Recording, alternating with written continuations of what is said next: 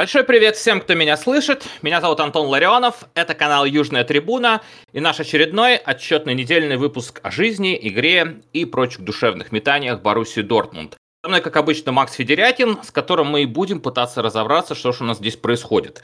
Максим, здравствуй. Здравствуйте, Антон. Здравствуйте все, кто меня слушает. Для тех, кто в минувшую пятницу выбрал себе на вечер менее экстремальное занятие, чем просмотр матча Боруссия Хофенхайм, Напомню, что случилось. Э, Дортмунд съездил в командировку в Зинсхайм и каким-то образом победил 3-1. 1-3, если быть точным. А я, кстати говоря, совершенно тут не иронизирую, поскольку вот именно вот это ощущение у нас чаще всего и было после победных игр Боруссии в этом сезоне. А рецепт же победы над Хофенхаймом был таков. Э, действительно невероятно самоотдача на протяжении всего матча. Э, довольно уверенная, как ни странно, реализация своих моментов ну и щепоточка норвежской магии. Макс, давай обо всем по порядку. Смотри, Боруссия не проигрывает уже на протяжении шести матчей текущего сезона Бундеслиги, оставаясь тем самым одной из трех непобежденных команд наравне с Баварией и Байером. А вот э, знаешь ли ты, при каком тренере у Дортмунда был последний раз э, настолько нехарактерный в этом плане старт? Я боюсь предположить на самом деле. А ты попробуй. Что ты мне хочешь сказать, что это Люсьен Фавр? Не, до него. Заканчиваем подкаст. Но я помню, что при Клопе мы начинали всегда не очень. Неужели у тебя совсем нет вариантов? Давай, бомби. Это был Петр Бош. Боже мой. Боже, боже мой, аут. боже мой. Ладно, давай вернемся к самой игре.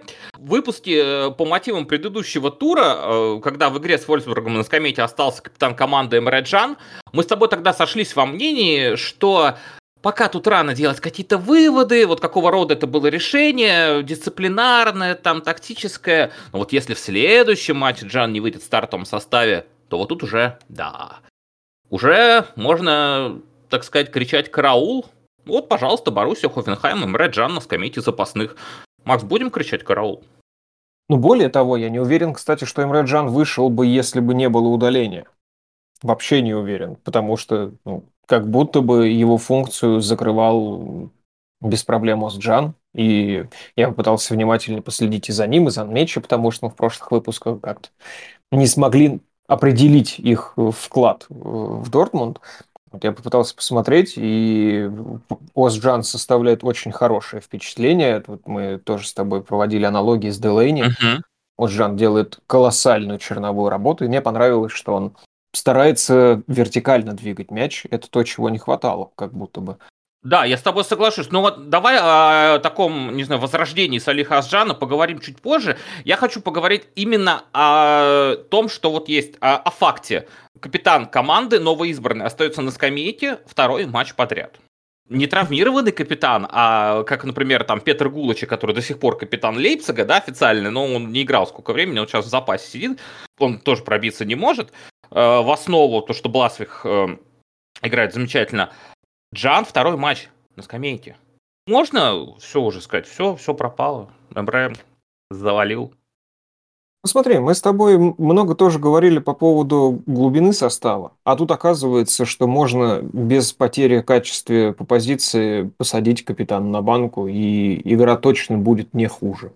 Она неказистая, но при отсутствии Джана она не стала хуже. Поэтому здесь еще нужна определенная, определенная смелость нужна, чтобы капитана сажать на банку. То, что это, возможно, какая-то ключевая ошибка в стратегическом планировании на сезон, что сделает Джана капитаном после того, как он провел всего лишь полгода уверенно, но вот здесь вот, возможно, есть вопросы. А к тому, что Терзич посадил его на банку, и вместо него играет Озджан, который, судя по всему, лучший на тренировках и, судя по всему, лучше в играх, здесь нет ничего удивительного. Более того, я рад, что такие решения принимаются, потому что если, э, если Джана выпускали бы на поле только потому, что он первый капитан, но вот здесь были бы вопросы.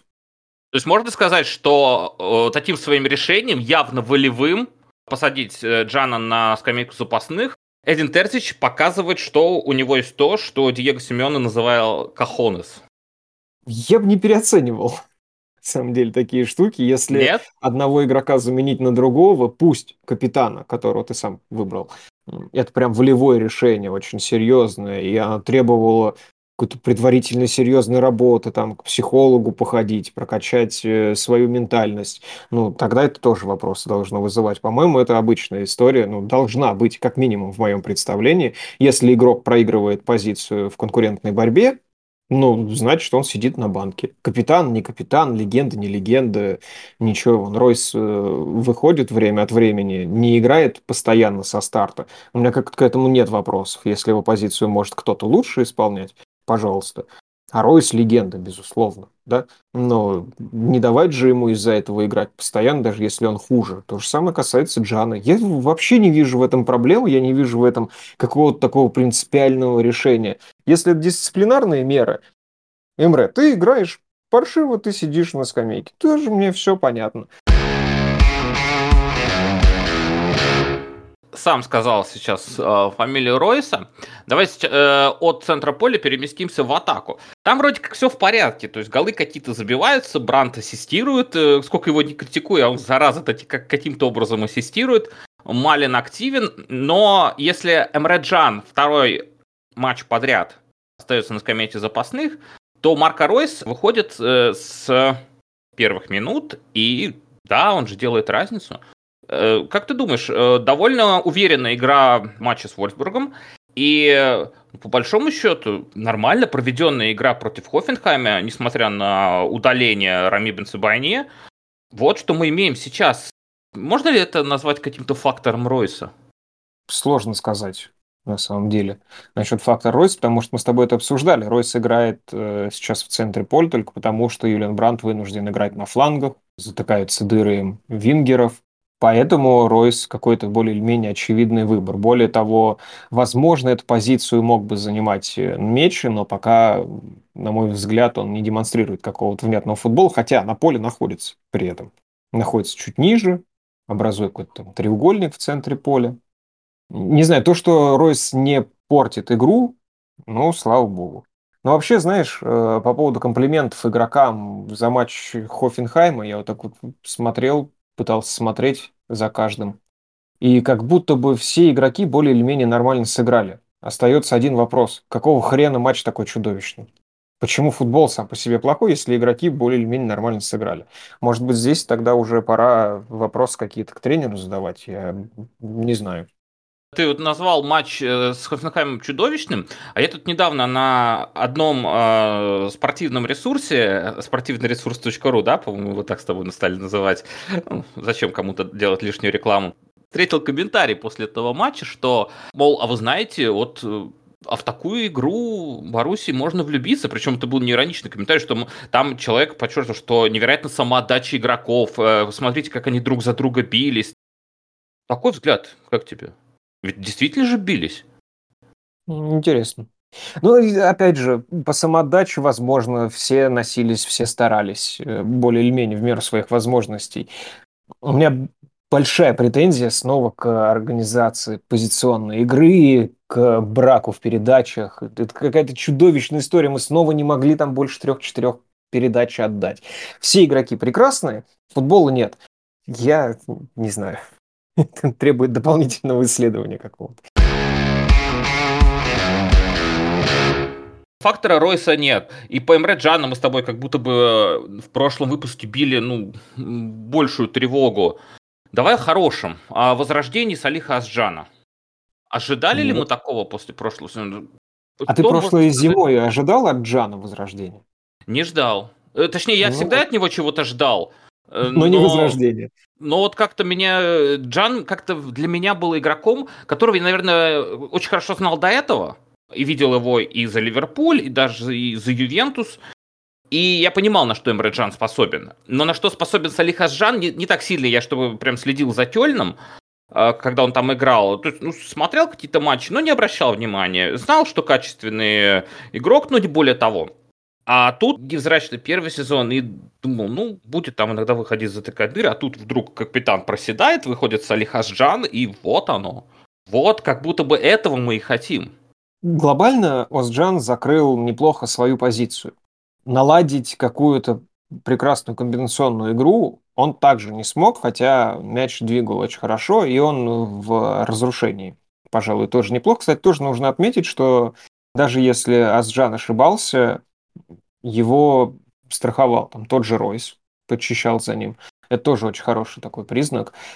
Но, видишь, здесь мы требуем игры от команды. И какие-то индивидуальные действия, даже успешные, даже если их э, какое-то количество на матч, не единичное, оно почему-то не очень сильно на эту игру влияет, возможно, позволяя ну, только лишь не пропускать много, я не знаю. Вот даже сложно сказать, сколько таким образом Боруссия сможет продержаться в верхней части таблицы Бундеслиги, поскольку как будто мы с каждым матчем ждем поражения. Ну вот сейчас-то точно проиграем, да? Вот, ну часто уже точно должны проиграть. Вот в следующем туре мы играем с Унионом, мы играем дома. Кстати, Унион ну, что-то прям совсем начал сыпаться, он, они Хайденхайму проиграли в этом туре, на выезде, правда, но как-то не по-унионовски совсем они играют, может быть, еще Лига Чемпионов как-то сказывается, хотя только один матч был сыгран. К вопросу о везучести, везении Терзичу, потому что мы с тобой в начале сезона обсуждали, что с таким календарем, как у Боруссии, очень повезло, и с такими соперниками вкатываться в сезон можно. Можно демонстрировать невнятную игру и при этом набирать очки. Мы там несколько раз оступились, сыграли в ничью, не добрали этих очков. Мы говорили, что вот, даже с такими соперниками, до кого вам еще нужно, чтобы вы вкатывались в сезон. Но сейчас на дистанции все встает на круги своя, и получается, что да, с такими соперниками можно вкатываться в сезон, да, с такими соперниками можно добирать очки. Можно немножечко продлить свою предсезонку. Вот так оно и случилось в итоге. Логично случилось.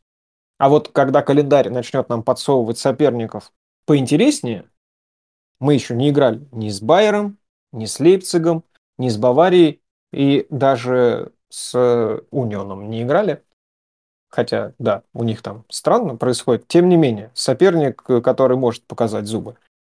И вот тогда мы точно поймем. Вот в матчах с соперниками, с которыми нам придется бороться за первые места, даже если не за первое, то хотя бы за зону квалификации, вот тогда можно будет делать какие-то выводы, что там везение, профессионализм или наоборот невезение и отсутствие профессионализма. Поэтому пока в моих глазах все выглядит логично. Вот как раз э, ты практически ответил на мой вопрос, который я уже к тебе готовил, но ты начал отвечать сильно раньше. Вопрос-то был, собственно, в том, когда мы узнаем, э, действительно ли Терзич всех переиграл в этом плане. Более того, ты вначале про статистику сказал, мы в 2023 году в Бундеслиге проиграли вообще однажды. Вот это вот меня статистика восхитила. Мы проиграли Баварии весной и больше не проигрывали в Бундеслиге. И что-то мне подсказывает, что такие серии заканчиваются довольно грустно. Грустно, не грустно, но у нас еще есть поводы порадоваться. Сколько можно-то? Дайте болельщикам Баруси тоже чему-то порадоваться. Я, например, очень сильно порадовался тому, что сотворил Юлиан Рюерсон в матче против Хофенхайма.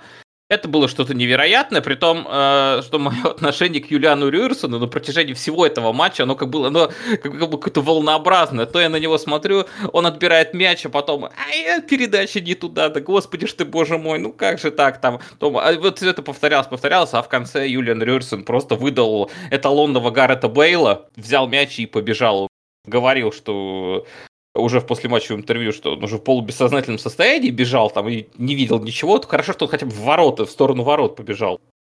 Ну, Риверсон, конечно, восхищает. Пожалуй, наверное, не хочу бросаться громкими словами, но по соотношению цена-качество это прям точечное попадание Себастьяна Келли. Смотри, э, то, что касается Рюерсона на протяжении предыдущих его матчей, по-моему, у нас не было повода упрекнуть его в работоспособности и в самоотдаче. Никогда. В отсутствие. Мы, да, конечно. Мы могли говорить про его там индивидуальные навыки, про то, что он не очень хорошо оснащен технически, но вот что касается работоспособности и самоотдачи, никогда не было вопросов э, к нему. И здесь мы опять же должны понимать, что Хофенхайм ну, не самый сильный соперник, хотя и смог создать проблемы так или иначе. И, возможно, вот это вот уровень соперника, подходящий Рюерсону. Даже если бы он не забил на этих последних минутах фантастический свой гол, это все равно один из лучших игроков матча по объему работы, опять же, по самоотдаче. и все равно у него были вот такие технические огрехи, да, все равно у него были очень неприятные там где-то обрезки, его приходилось страховать. Но это он провел исключительный матч, я считаю, Рюерсон, даже если бы он не забил, красавчик. Просто я уже сказал, что у меня есть э, претензии к защите, и они, пожалуй, впервые с э, начала сезона, несмотря на то, что пропустили мы только с пенальти. Там, ну да, ошибка Хумельса, такие вот ошибки, они бывают. И на них не стоит заострять внимание. Это одна ошибка, один пенальти, один гол, все, забыли, проехали. Но э, брак, который преследует с самого начала сезона нашу команду, им заразились защитники. Самых первых секунд там был один неточный пас Хумельса, потом еще одна обрезка у него была, но это все не очень опасные моменты. И Шлоти, и Озджан в самые первые минуты привозили какие-то опасные моменты. Потом Хумельс ошибается уже третий раз, и это приводит к пенальти. И когда мы пропустили этот гол, начался какой-то тихий ужас. С точки зрения обороны более или менее нормально, вот у них оборонительные действия до сих пор получаются. Но что касается розыгрыша мяча, что касается передач, эта змея укусила и всех защитников. Просто какая-то паника сработала. Больше трех передач да, даже в первой линии обороны, там, в первой трети, не срабатывал. Приходилось выносить мяч, приходилось играть там, через Кобеля, который выносил мяч. Фиг знает куда, во фланге, в ауты и прочее. Вот это вот какое-то сумасшествие случилось. Это вот если опять вернуться к какому-то негативу и тому, что не получалось. Потому что ну, я прям с, очень с натяжкой могу назвать матч успешным, и то только из-за результата. Мне очень многое не понравилось. Один момент, меня он вчера прям порадовал. Это к первому голу к нашему отсылают, когда при высоком прессинге вынудили совершить ошибку. Там, конечно, был аут, но тем не менее, это все история про высокий прессинг. И я обратил внимание, что это был не единичный случай. Когда нас в первых турах соперники этим высоким прессингом задавливали, такой, блин, ну, вот, команды, которые ниже нас в таблице практически всегда, они позволяют себе так играть против нас. А мы-то будем вообще так играть, потому что против соперника, который технически пониже уровнем, как будто бы высокий прессинг очень эффективная штука. И там раз момент, два момента, там где-то фолы были, порой сусвистели, что в смысле в пользу Хофенхайма. Но так или иначе, эта штука первые там сколько-то минут она работала, и в итоге она привела к гол. То есть э, гол был забит не с первой попытки высокого прессинга, и даже не со второй. И меня вот это вот прям очень привлекло. Я думаю, что против большей части команд из Бундеслиги так играть точно нужно. Ну и вот э, это опять про тактику, если говорить. Вертикальные передачи Остджана, их было ну, какое-то количество приличное. Вот это вот тоже очень хорошо. Это больше даже, может, не к Озджану комплимент, а к развитию игры в центре поля. И я хотел еще добавить, э, что мы поздравляем Никласа Фюлькруга с первым голом за Дортмундскую Боруссию. Очень хладнокровно реализовал момент, как настоящий такой центр-форвард молот. Мяч к нему попал, и он бабахнул сразу. Без этих, кстати, там ваших, сейчас я вратаря обыграю и в ворота зайду. Не, попал, бах, гол. Вот, наверное, вот этого мы... Для этого мы Фюлькруга и покупали. Я тоже очень рад. И уже который матч, второй, наверное, подряд, становится очевидная разница между Фюлькругом и Але, потому что когда выходит Але, абсолютно без зуба в атаке становится все, и снова там был момент, э, хоть он был в офсайде, але что он очень медленно принимал мяч в чужой штрафной спиной к воротам, не получилось у него развернуться, он в итоге этот мяч потерял, и вот это вот квинтэссенция всей игры але, поэтому я жду все больше Фюлькруга в старте, и я по-прежнему жду замену Фюлькруга на 75-й минуте не на але. Я перестаю понимать вот эти вот шансы. И если там, опять же, ты же наверняка читал, что есть вбросы от СМИ, что Але там играет на обезболивающих, у него какие-то появляются вроде как чуть ли не рецидивы. Если это вдруг правда, то мне вообще непонятно, зачем он играет. Ну, как бы очевидно, что здоровье важнее. Вот вообще безотносительно всего. Но и более того, для команды важнее, чтобы играл здоровый игрок. А то так выходить, играть и говорить, ну, а что с него взять, он на обезболивающих. Не надо с него тогда ничего брать, и не надо возлагать на него ответственность. Ему надо заниматься собой и прочее. Ну ладно, я предлагаю не обсасывать больше ситуацию в Соле, потому что мы уже это говорили, ничего не изменилось. Я еще хотел тебе задать очень важный вопрос, и мы как-то слишком часто, как минимум я, ладно, не мы, апеллирую к этому. Антон, как тебе судейство в этом матче? Судейство в этом матче. Э, давай по порядку. Первый момент, это, на который обратил внимание, это, естественно, момент с пенальти. Честно говоря, не помню, кого Хумель сбивал в том моменте. Казалось бы, все повторы, которые я посмотрел, фол до штрафной. Нет. Ну да, фол же совершается до штрафной. То есть я не профессиональный арбитр, я не отслеживаю все эти изменения в правилах, э, трактовках и прочее, потому что я уже, если там можно сойти с ума, если там на одной только правиле рука в штрафной можно сойти с ума. И тут, ну, вроде не пенальти. Я был уверен, сейчас ему скажут, даже когда уже Крамрич поставил мяч и уже отошел разбегаться, ну, ну, сейчас-то ему скажут, а он ему что сказали, он сказал, Андрюха, бей. Я так, как бей? Да штрафной же было. Я не понял. Потом вроде как прилетела информация, что если фол начинает совершаться до штрафной, а продолжается в штрафной, то это пенальти. Соответственно, у меня ну, много вопросов к этому. Какие фолы? То есть, если чувак поймает мяч в руки, там, забежит в штрафную, то есть, как это будет? А если там он за майку начинает его держать, и чувак пробегает еще метров пять и добегает до штрафной и радостно там падает, это пенальти? Про это Мануэль Греф как раз объяснял, что в трактовке есть э, разные вещи, разные понятия относительно фола в ногах и фола при удержании а. игрока. И как раз э, вот эта Кто история... Мы, мы, мы писали у себя в нашем телеграм-канале Трибун, кстати, мы факт-чекаем информацию, и вот собираем такие тоже штуки, подписывайтесь, прикольно, интересно. Как раз, э, что трактовка про продолжающийся фол, который заканчивается в штрафной, Мануэль Гриффи говорит, что это касается удержания игрока. Вот если держишь его там за футболку или за шею или за руку, да, где заканчивается фол, что в итоге приводит к падению, там точка фол. Если это штрафной, значит это пенальти. Но что касается фола в ногах, э, Гриффи тоже пишет, что здесь вопрос первого контакта, который привело к падению. И, конечно, там был до штрафной, и опять недопонимание. Но пол беды пенальти. Еще там часть беды, красная карточка, две желтых карточки, которые удаление Бенсибени, кстати, я более или менее могу понять. Но вот эта вот откидка мяча, даже не от игрока Хофенхайма, а от тренера, э, квалифицировать ее как вторую желтую, ну, я не знаю, как, как будто бы там тоже любимую команду арбитра выбил Боруссия где-то там в, в Кубке или в каком-нибудь другом турнире. Uh, у меня больше претензий в целом по каким-то полумоментам. Там Адееми, которому, кстати, огромное количество вопросов, но безотносительно его игры, Адееми там сносили несколько раз, и арбитр такой, видимо, посчитал, что это симуляция или что-то такое, абсолютно проигнорировал, хотя там, я не знаю, к прямой красной можно подводить был какой-то эпизод.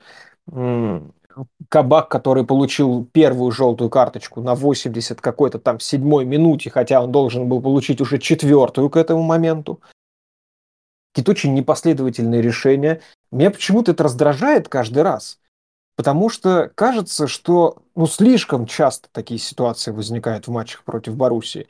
И более того, мы не получаем никаких вменяемых комментариев от э, арбитров после игры, когда они выходят и говорят, ребят, вы вот ну, не понимаете, там был такой эпизод, я принял такое решение потому-то, потому-то, вот вы не прав.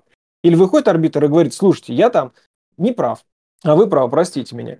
И опять никаких санкций. Опять будет один арбитр, которого не будут назначать долгое время на матче Боруссии. И все.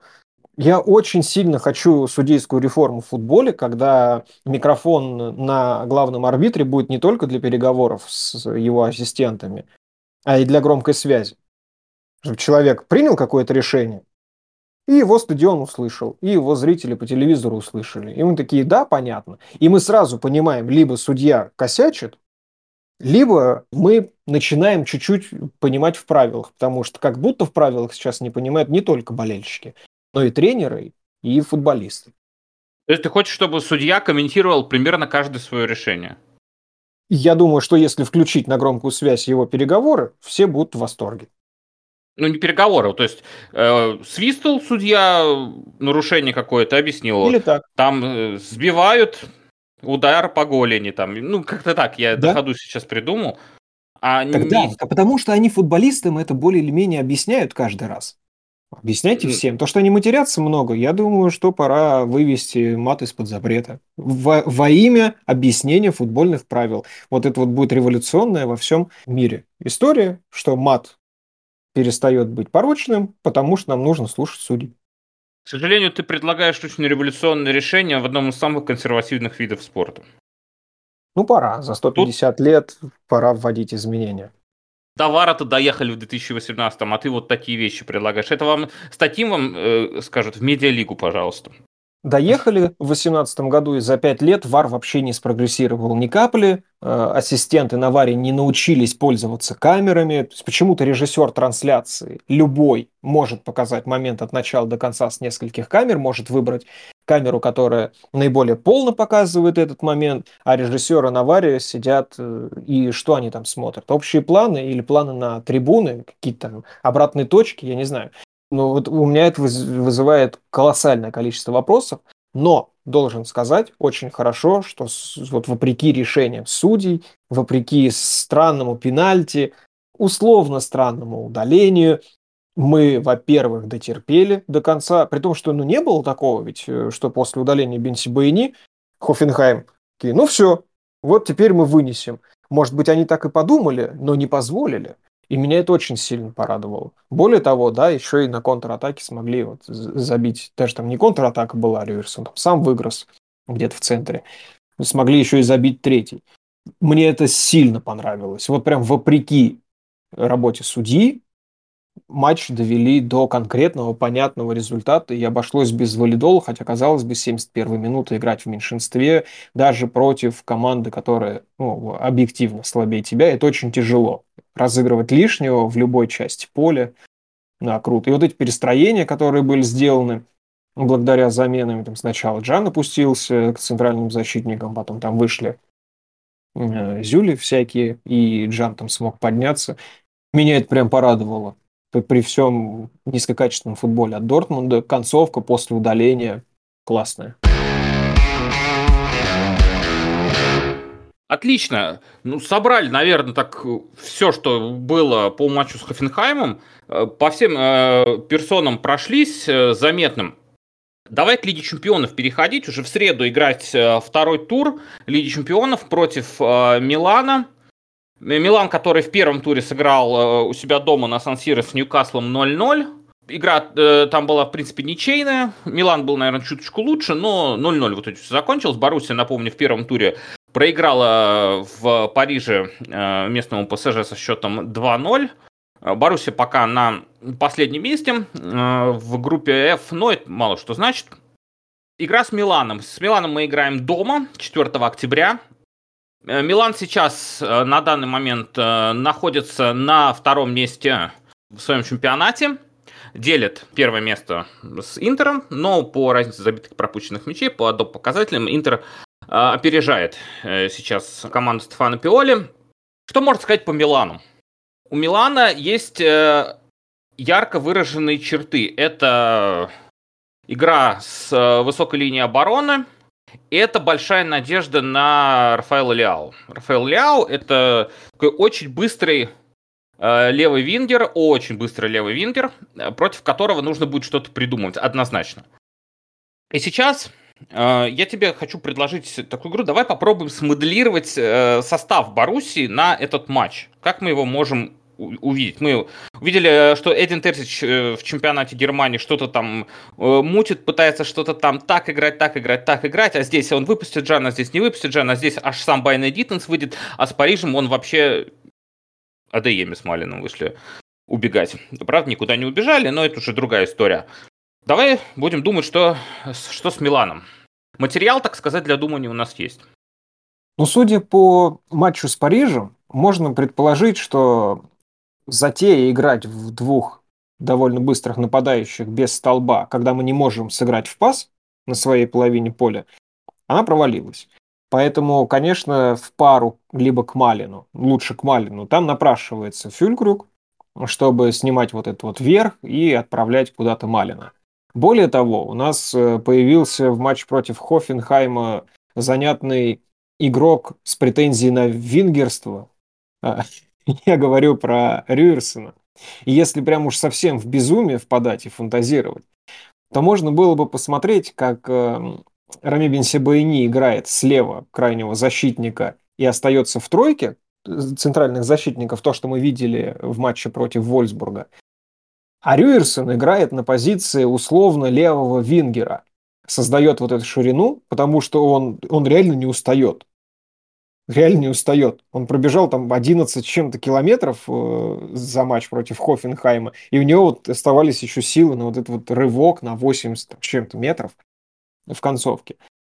И э, тем самым насытить фланг, чтобы ну, не дать скоростным игрокам Милана играть по этому флангу так, как они себе это представляют. И этот момент, между прочим, может позволить освободить один фланг. Мы будем очень мало через него атаковать, мы вообще, возможно, не будем через него атаковать поставить направо какого-нибудь Вольфа, который может попробовать протащить мяч тоже по флангу. А человека, которого пихают на позицию вингеров, Юлиана Бранта, попробовать поставить в ту позицию, в которую он умеет играть в футбол, в центр поля, и посмотреть, что из этого получится. Вот такое безумие я предлагаю. Хорошо, что я не тренер Баруси. Если я тебя правильно услышал, ты предлагаешь играть такой гибридной тройкой защитников? Ну вот то, что мы видели в матче против э, Вольсбурга. Да, когда ширина обеспечивается за счет э, Вингера, а крайний защитник э, опускается в тройку центральных защитников и обеспечивает вот эту относительную надежность. Да, и поднять Рюерсона до Вингера. А хватит ли Рюерсону атакующих навыков, чтобы там Они там не нужны. Они там абсолютно не нужны.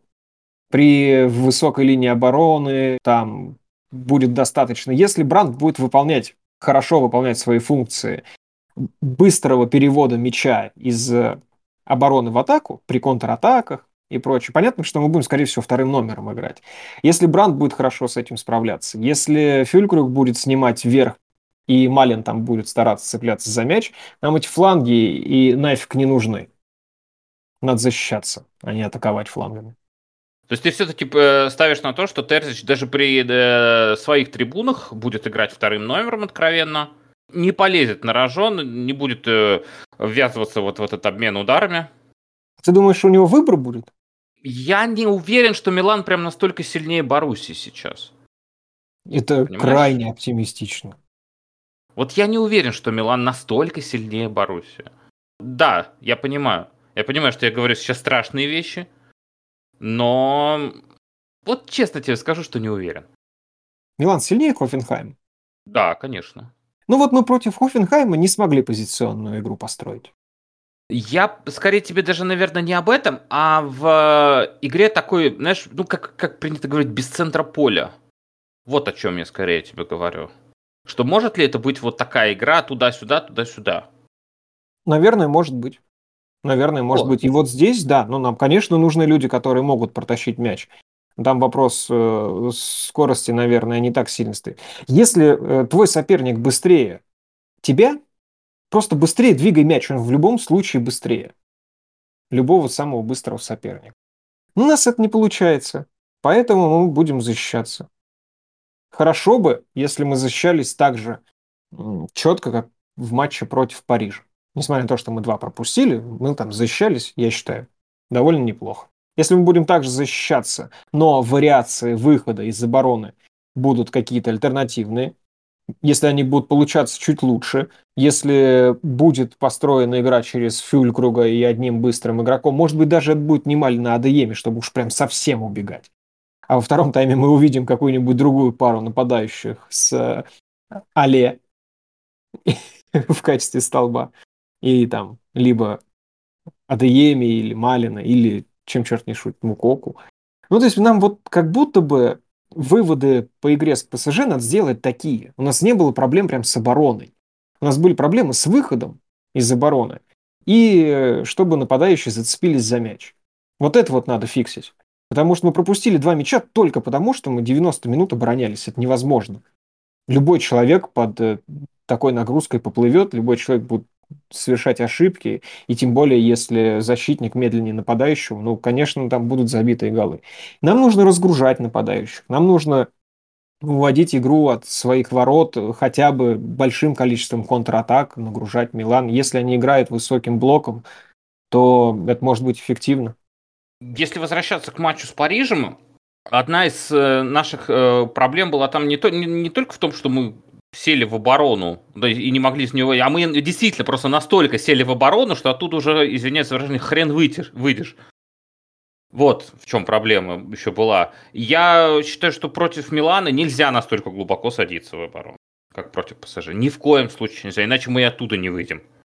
Это опять вопрос к тому, что мы против Хофенхайма не смогли комбинационную игру построить. Но рассчитывать на то, что это получится вдруг внезапно по щелчку пальцев против Милана, я бы не стал. Я бы исходил из того, что есть на данный момент. Напомню, что в среду, 4 октября, э, Боруссия у себя дома примет Милан в рамках второго тура Лиги Чемпионов.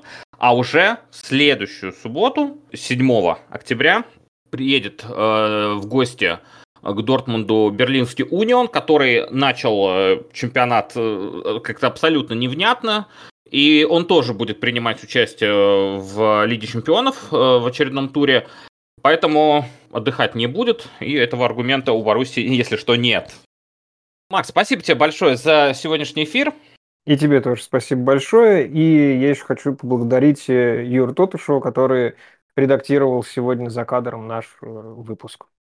Да, Юр, спасибо тебе огромное. Спасибо Эдину Терзичу за то, что не отпускает от себя свое везение и э, не дает Баруси проиграть. И спасибо вам, что вы нас слушаете, подписывайтесь на нас. Мы очень рады. Рады этому, что работаем мы все-таки в первую очередь только для вас. Меня зовут Антон Ларионов, канал Южная Трибуна. Ауфитер Зейн.